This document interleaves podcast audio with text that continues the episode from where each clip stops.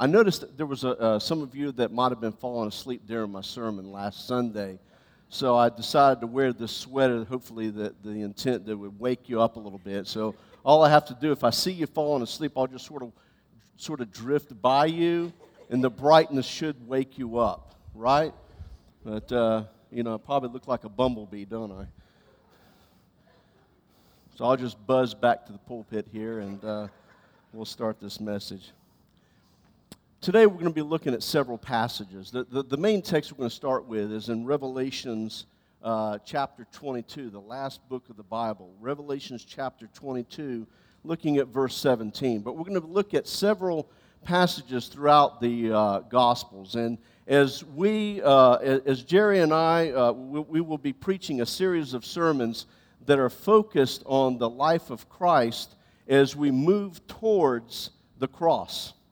And uh, as we move towards that uh, uh, uh, third Sunday of next month, where we celebrate the, the Palm Sunday and, and then we celebrate Easter and, and the resurrection of our Lord Jesus Christ. So, uh, this is what we're going to be looking at. The uh, so in the series, we're going to be looking at the cross. We're going to be looking at uh, salvation. And today, we're going to look at several invitations throughout the Gospels that God uh, extends to us as, uh, as, as uh, people uh, here on this, uh, this planet.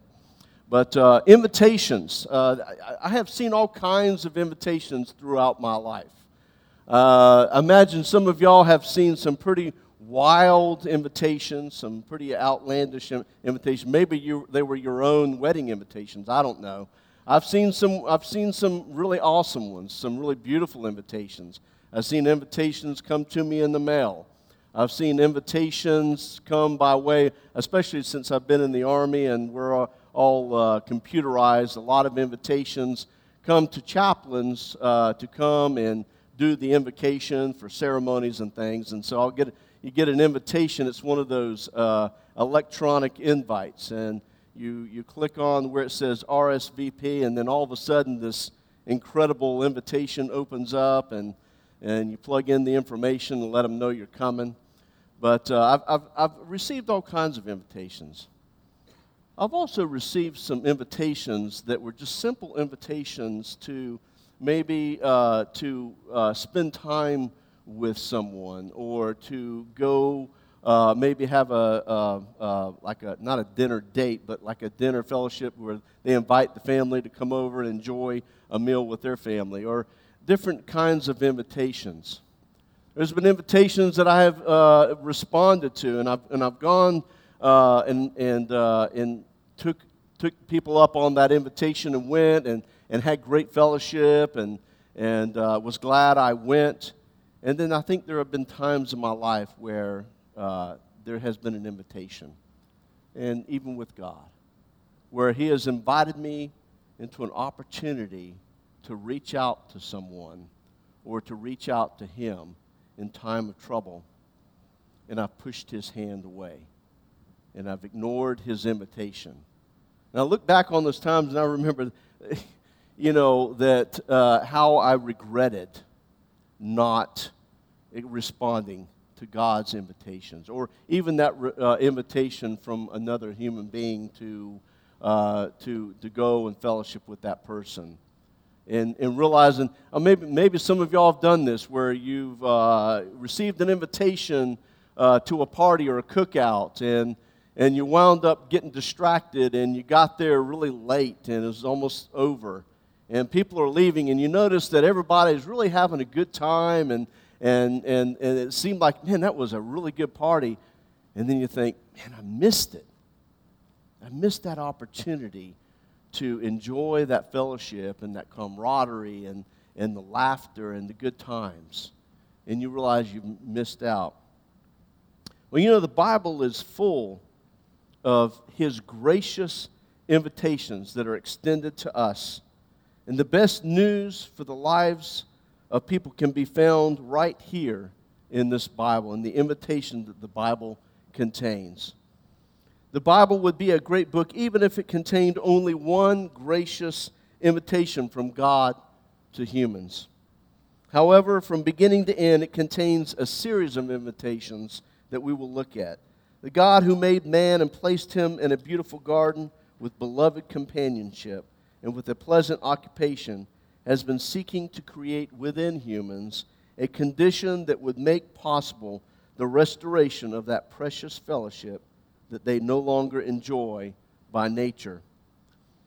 As we come to the last chapter of the Bible, and almost to the very last verse, it is evident that the Holy Spirit of God led the inspired writer, the Apostle John, to repeat God's great invitation just one more time. There is something very dramatic about God's final recorded invitation. And if you study it closely, you will find that all of the persuasive powers of divine love are wrapped up in this verse. And I want to like to read these verses to you. And it says in, uh, I'm going to start with verse 12 actually, because I want you to get the whole context in which uh, uh, this, this was written by John. And, and, and these words are from Jesus. And he says, and Jesus said, And behold, I am coming quickly, quickly, and my reward is with me to give to everyone according to his work. I am the Alpha and the Omega, the beginning and the end, the first and the last.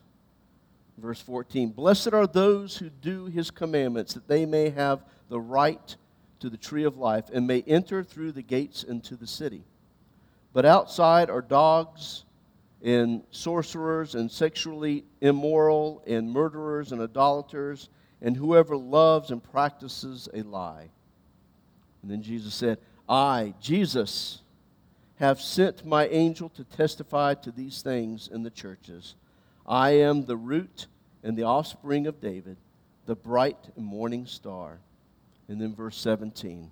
Here's the, this final invitation that God gives in His Holy Scriptures. He says, And the Spirit and the bride say, Come. And let him who hears say, Come. And let him who thirsts come. Who's, whoever desires, let him take the water of life freely. Wow. And this text encourages people to recognize the hunger for God in their hearts and to respond to the divine invitation to find life in its fullness. You know, I've said before, I say it again, I believe that God has created each, uh, each of us. We know the Bible says that God has created us in His own image. And I believe that God has created in us this, this vacuum or this, this desire, this longing to fellowship with Him. But this is the sole purpose for what we are created for was to worship God, to, to have fellowship with a holy God. And so we, uh, we see that this text encourages and recognizes that there is this hunger within man, this hunger within uh, humankind to want to be with God, to want to fellowship with God. And, and, and now God extends that invitation to us one last time in, this, in these holy scriptures. But that invitation will not always be there. And we'll talk about that a little bit later. It is interesting to note in studying the life and the ministry of our Lord how often words of invitation fell from his lips. Let us look at some of these, uh, these gracious invitations. On one occasion, our Lord, with deep pathos, expressed regret that people were refusing to come to him to receive life. It grieves God when He extends that invitation to us and we turn from Him and we refuse His invitation. On another occasion, He said, I am come, I am come that they might have life and that they might have it more abundantly. Wow, what an invitation. What a, what a, uh, a statement Jesus made that, that he was basically he was saying that I have come not only to offer you life, but to offer it abundantly. And the amazing thing was that as Jesus stood there and as he said those words, He is life. He is Jesus. He is the Lamb of God. He is I am. He is the promise. And Jesus stood there and he says, I have come that you might not only have life, but, and, and he says, and, and, and what he was trying to, I believe he was trying to say was that is, this is not just life after death. This is not just eternal life. And, and a lot of times we think of salvation in terms of something that we receive after we die and go on from this life and we go on to a better life. We hear that term used a lot, you know, well, they're now, you know, enjoying a better life. They're in a better place. But Jesus said that you can enjoy that right now. You don't have to wait till you die to enjoy God's abundant life, to, to partake of the living waters that I have to offer to you. I extend them to you. One of Jesus' parables deals with this gracious invitation in. Uh, Luke chapter 14, verses 16 through 23, the parable of the Great Supper. And in, starting in verse 15, it says, Now, when one of those who sat at the table with him heard these things, he said to him, Blessed is he who shall eat bread in the kingdom of God. Then Jesus said to him, A certain man gave a great supper and invited many and sent his servant at supper time to say to those who were invited, Come, for all things are now ready. But they all, with one accord, began to make excuses. The first said to him, I have bought a piece of ground, and, and I must, uh, uh, I, I, you know, I, I've, I've got to go and see to it. I've got to take care of it. I ask you to, to, to uh, I ask you to have, uh, have me excused. And another said, I have bought five yoke of oxen, and, and I am going to test them, and I, and I ask you to, to excuse me as well. Still another said, I have married a wife. Oh, wow, that's a new one. Blame it on the wife, huh? I have, I have married a wife, and therefore I cannot come. So that servant came and reported these things to his master. Then the master of the house, being angry, said to his servant, Go out quickly to the streets and the lanes of the city and bring in here the poor and the maimed and the lame and the blind. And the servant said, Master, it is done as you commanded, and still there is room. Then the master said to the servant, Go out into the highways and the hedges and compel them to come in, that my house may be filled. For I say to you that none of those men who were invited shall taste my supper. And here we have a God. How many of you have ever received an invitation to go to a, a really prominent banquet, maybe where there was someone who was very important? Do you remember what that was like or how excited you were? And here, God the maker of heaven and earth, extends this invitation to come dine with him. The King of Kings and the Lord of Lords wants to have a banquet with us. And I think it's interesting that it's, it's that, that he had to compel the servant to go out into the places. You know, he, he wanted to offer it to his people first, to the people he knew but yet they refused him. And so he goes to the highways and the byways and to the uh, behind the hedges and wherever he could find them and compelled them to come in. And I believe, and I'd like to say that I, I believe that that's what Chapel Next is about, that we are a chapel that is a friend to sinners. And that we compel those in the highways and the byways to come in and to receive from God, to fellowship with Him. Invite you to, to know God, for He is good. He is a good God. Jesus came to offer forgiveness to those who have sinned against God. He invited people to come to him for forgiveness. Christ came to give life to those who are in spiritual death. He invites people to come in to him that they might have life.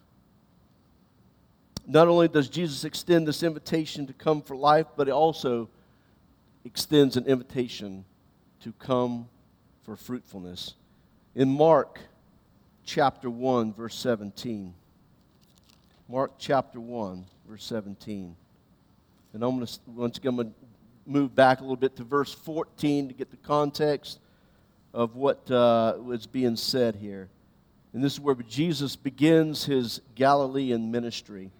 And now, after John was put in prison, and this is right after uh, Satan had tempted Jesus, and uh, Jesus had been uh, fasting. And, and so here he is uh, uh, starting his Galilean ministry. Now, after John was put in prison, Jesus came to Galilee preaching the gospel of the kingdom of God and saying, The time is fulfilled and the kingdom of God is at hand. Repent and believe the gospel. Mm, wow. You know, do we realize? And I wonder if they, they probably did not even understand who it was that was speaking to them, who it was that was saying, The time is fulfilled and the kingdom of God is at hand. What, do they, what, what does Jesus mean, the kingdom of God is at hand? Is he talking about the Davidic kingdom that's going to come back and, and be restored? Or is he talking about maybe something a little bit more? He was referring to himself the kingdom of God is at hand. As he stood there before them and said those words, Jesus is the kingdom of God. He is the promise. He is the great I am. And there he extends this invitation. And I go on further and it says, in verse 16, and as he walked by the Sea of Galilee, he saw Simon and Andrew, his brother, casting a net into the sea, for they were fishermen. Then Jesus said to them, Follow me, and I will make you become fishers of men. I appreciate testimony of our brother earlier uh, in the service when he talked about discipleship and how God has given us a, a, the great commission that he has commanded us as his believers that we ought to share the gospel, that we ought to share that great news, extend that invitation to others salvation in our lives, sal- uh, the salvation of our soul, the love of God, and the grace of God demands service from us. It commands that we serve Him and that we serve others. Perhaps the fishermen to whom our Lord spoke had been the disciples of John the Baptist. I think we are safe in assuming that they had already been following Jesus for some time and, and listening to him and, and heard what he had to say and, and that they uh, had begun to trust him. Maybe John the Baptist sent them. And uh, if they had been following John the Baptist and heard his teachings, they knew that this Messiah was to come. And now John's saying, it, it's, it's the one I have been speaking of. There he is. You go follow him. You need to follow him now. He is the bread of life. He is the King of kings, the Lord of lords. He is the great I am. Follow Jesus. And so they followed Jesus, and he called them to a life of discipleship that would produce great fruitfulness if they would forsake their nets and follow him. You know, I think sometimes one of the uh, judgments for Christians. There's a lot of speculation of how this would look like. But I kind of think sometimes there's going to be a great day of weeping when I stand before God. And, and I know that my name is written in the Lamb's book of life, but then Jesus will, will show me all the things, all the opportunities to impact people's lives that I had missed because I was disobedient but then He'll wipe away every tear from our eyes at that moment. But I think we need to understand that, that, uh, that God has given us this great commission. He has given us an invitation to become fishers of men, that He has given us this opportunity that we can impact people's lives. As ordinary people, we can do extraordinary things for Him. Wow. What an invitation that God has extended to His people. Our Lord is eager to do something more than just give us a ticket to heaven. He wants to lead us to true fulfillment in life. In order to do this, we must forsake our self centeredness and, and give ourselves unreservedly to the service of our Lord and to the ministries of mercy to others. It is not just my responsibility as the chaplain, it is not just the responsibility of the minister or the deacons to fulfill God's great commission. That great commission was intended for every believer in Jesus Christ. And we must take that seriously. Not because we're going to be punished if we don't, but because we'll miss out if we don't. That God has so much for us, He has so much opportunity to bless us when we reach out to others. And to see that happen, how many of you have ever had that opportunity? Maybe you have had that opportunity to share the, the good news, to share the gospel with someone who had never heard it before. And, and, and you've befriended them and spent time with them, talked to them, and you saw them over a period of time, maybe even right there on that day, you saw them pray that sinner's prayer and you saw them come to know Jesus. Wow, what a thrilling moment to know that God worked His grace and His love and forgiveness through you to touch that person's life. That's just one example of how God uses us and how He can bless us. And He gives us this invitation. Jesus invites us to life, a life of abundance and prosperity beyond our wildest imagination. Jesus also invites us to come and to find relief and rest. In, in Matthew chapter 11, Matthew chapter 11, verses 28 through 30. And Jesus says, Come to me, all you who labor and are heavy laden, and I will give you rest. Take my yoke upon you and learn from me, for I am gentle and lowly in heart, and you will find rest for your souls. For my yoke is easy and my burden is light. Wow. What an incredible invitation that God extends to us that we can come to Him just as we are. And that's that's, a, a, I think, another theme of Chapel Next that we wish to have, and, and I believe that God's church ought to have is, is to be a church that is a come as you are. You come just as you are, hurting, bleeding, broken, in sorrow, grieved, depressed, in pain, whatever uh, yoke that you are carrying, whatever burden that you are carrying with you. Maybe you've carried this uh, certain burdens for a long time. You uh, maybe you haven't been willing to forgive yourself for something that you have done in the past, and, and you carry this burden of guilt upon you and this burden of shame. And Jesus invites to you that you don't have to carry that burden anymore. He offers forgiveness that He can take that burden off of you. He says His cloak is light his, his yoke is light, it's, it's easy.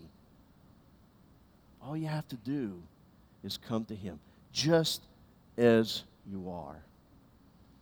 You know, I've, I've once said that someone was all sharing the gospel with them and, and trying to explain to them that we have to come to God just as we are, that we can't clean up our lives, that we can't uh, make things better uh, by straightening this out and this and this thing out and, and, uh, and, and, taking care of this business. And, and hey, I, you know, I, I can manage my, you know, I, I know that my life seems to be out of control, but I can manage it.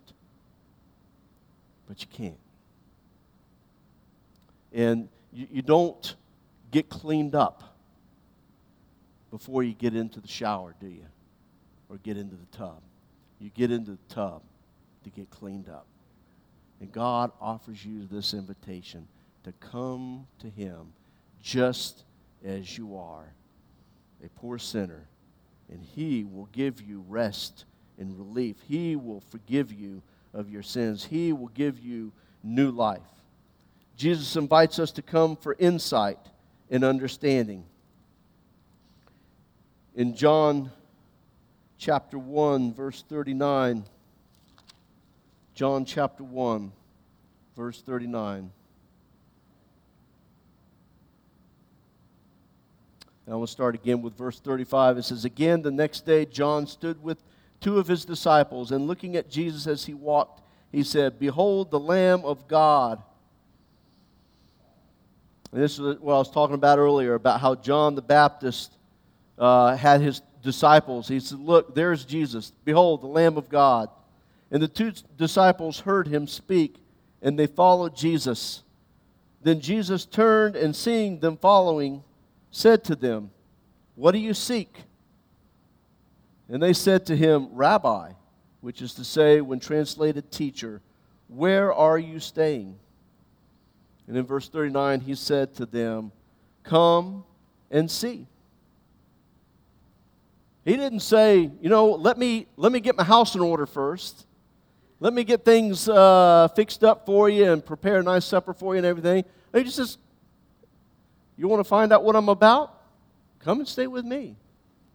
Stay with me. The Bible says that Jesus had no home, he had no place to lay his head. So he just went about. And so the disciples, they were, they were thirsty and they were hungry for righteousness because they had been following this Jesus. They were followers of, uh, of John the Baptist and now they were followers of Jesus. And, and so they were hungry and thirsty for righteousness. And what are the Beatitudes? Those who hunger and thirst for righteousness, they shall be satisfied. So God offers us this invitation that we can come and learn from Him, that we can, uh, as, as the Holy Spirit comes to dwell in us, that we gain insight and understanding. It says in Corinthians that uh, the, the, the, the, Word of God is, is holy and that, uh, that, that a natural man cannot understand the spiritual things of God, for they are spiritually appraised. But a spiritual man, one who has the the living God living within us, a, a believer, can understand the words of, of, of God and can understand the Holy Scriptures. Disciples of John the Baptist came to Jesus because of their curiosity, their deep hunger for insight into the meaning of his ministry, and their desire for a better grasp of the purposes of God.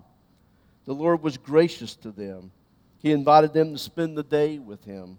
Imagine that. Wow to spend the day with Jesus, to spend the day with God in the flesh. Mm. Our Lord continues to extend this invitation to us come and see. We have the guidance of the Holy Spirit as we study and pray and enter into a, uh, an understanding and the meaning and the purpose of life.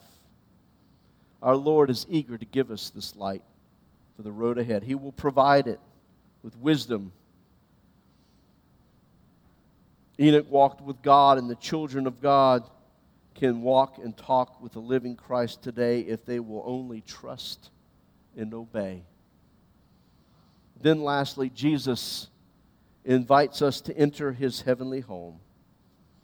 As our Lord approached the end of his public ministry, he spoke of preparing a place for those who loved him and followed him.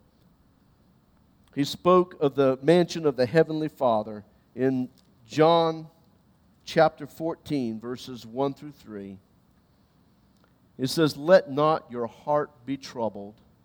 You believe in God, believe also in me. In my Father's house are many mansions. If it were not so, I would have told you so. I go to prepare a place for you, and if I go and prepare a place for you, I will come again and receive you to myself that where I am, there you may be also. And where I go, you know, and the way you know. And so God provides this invitation that He has a place for us. So not only does God provide, uh, uh, offer this invitation to have fellowship with Him right here and now, to enjoy that life abundantly, but He doesn't leave us without hope of something in the future either. He lets us know, Jesus lets us know in those verses that, yeah, your, your, your future or your your life is secure right here and now. You believe in me, you will step into eternity right at that moment. But I also have something to look forward to. Be a heaven beyond our imagination. I love that song, I Can Only Imagine. I can only imagine. We can only imagine what heaven will be like, but it will be incre- I mean, so beyond what we could ever imagine what that would be like.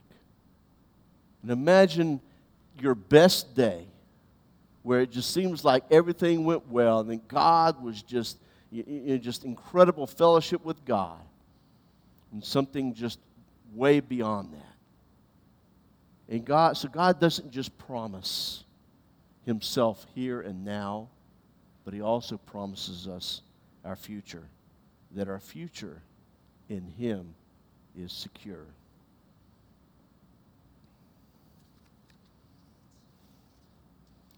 The invitation, our text, is the most gracious invitation ever extended.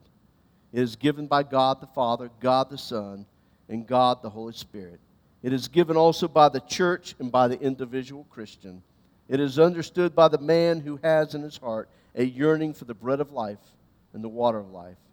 This gracious invitation offers salvation and security, forgiveness and cleansing, eternal life as the gift of God, as the will of God that people respond to his invitation in order to receive the blessings that he offers.